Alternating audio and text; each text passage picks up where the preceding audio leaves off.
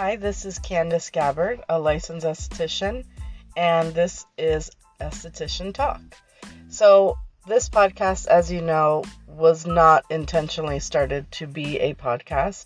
Originally, this was a way for me as a lead esthetician and trainer to communicate to one of my estheticians who had a very busy schedule and she would ask me a lot of questions and it was hard for me to answer them quickly and concisely and definitely not over text. So we started this form of recording my answers in a podcast style so that she could access it anywhere.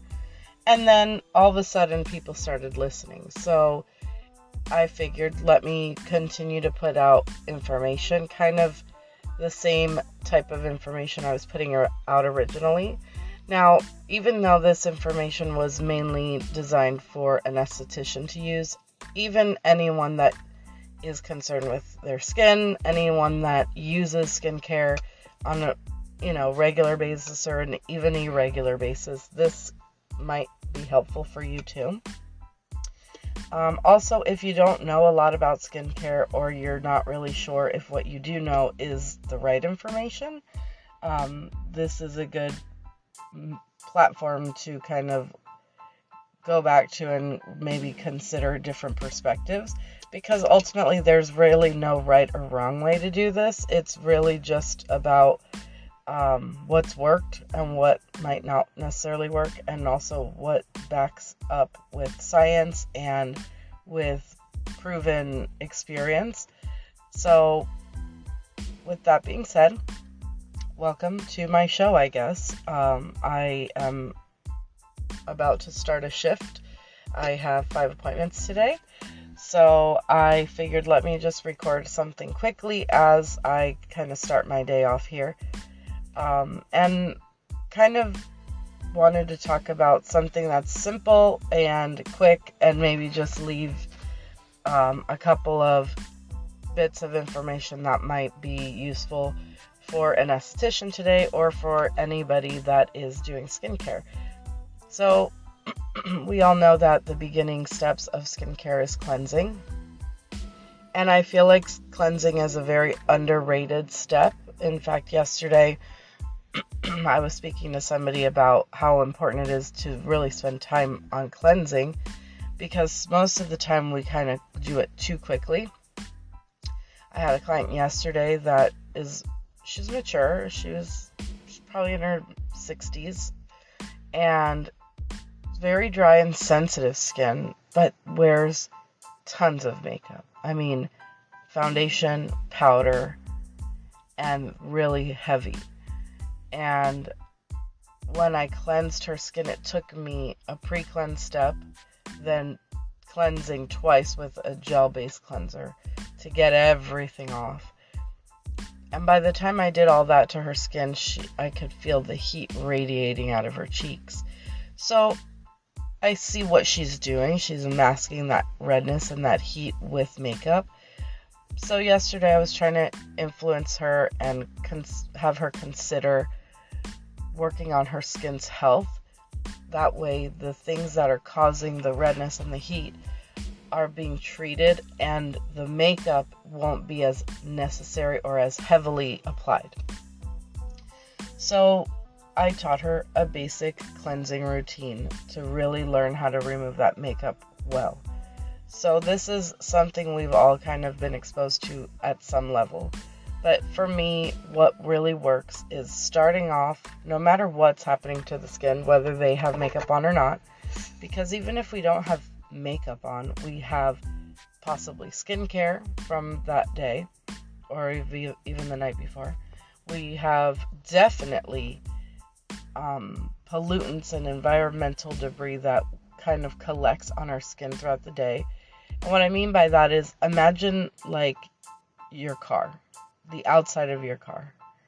When you wash your car and you go driving and a week has passed and a oh, two weeks have passed, you could see dirt and debris collecting and a, a building up, up on this hood or on the front of the car or all over the car. if you were to run your finger across your car right now, your finger would not be clean. So even if you're not putting on makeup, that's not a reason not to cleanse your skin um, because of that exact reason. There's particles in the air floating around. Our skin naturally has oil, so we'll it'll create this kind of like mousetrap like surface where anything will just kind of stick. So if anybody thinks that they don't need to cleanse or that water is enough, it's really not. And there's a couple reasons why. Number one, yes, of course, makeup and skincare, but also particles, debris, pollutants. In order to detach them from your skin, it takes a lot more than water. A lot of these types of particles, especially once they've gone onto your skin, now there's oil on them, and water will not remove oil completely. So you need oil to remove oil. And that's why a cleansing oil or a pre cleansing oil or a pre cleansing balm is ideal to start off with. Now, what if I have acne? Can I use that on my skin? So, this is where you have to do your research and know your ingredients. So, not oils, not all oils are created equally. So, you need an oil that can emulsify with water and one that is not going to leave a residue behind that can cause congestion. Plus, you're removing this. You're going to cleanse it again. That's why it's called a pre cleansing step because it's before you're actually cleansing. So, this is not meant to be just done by itself, it's meant to be followed up with another cleansing step.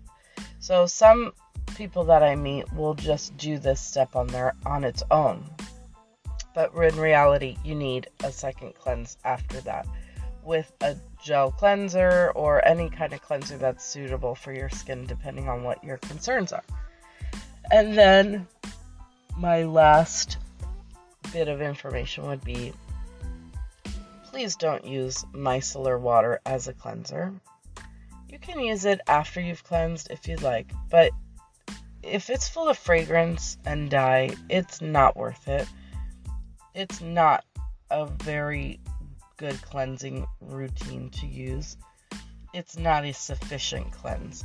So spend the time, pre cleanse your skin, give it at least two minutes that you're working it onto the skin, and then at least two minutes of cleansing with a gel based cleanser. And then use a washcloth if you hate rinsing your face at the sink and creating a swamp just use a washcloth. If you've never had a facial, you should be getting some. But when you get a facial, we don't put you to the sink and have you rinse off your face. We use a warm washcloth or aesthetic wipes to clean and wipe away residue and product. So consider these bits of information and invest the time in the cleansing routine because that is really the most important part of prepping the skin for what you're about to put onto it. So it's like, you know, you can't make another meal in a dirty pan. You need to clean the pan and then you can use it again. So look at your skincare routine in that way. You need to clean that skin off in order for it to be ready to absorb the good ingredients in your follow up products. And that is it for today. I hope that was helpful and I hope you enjoyed the information. And we'll see you soon.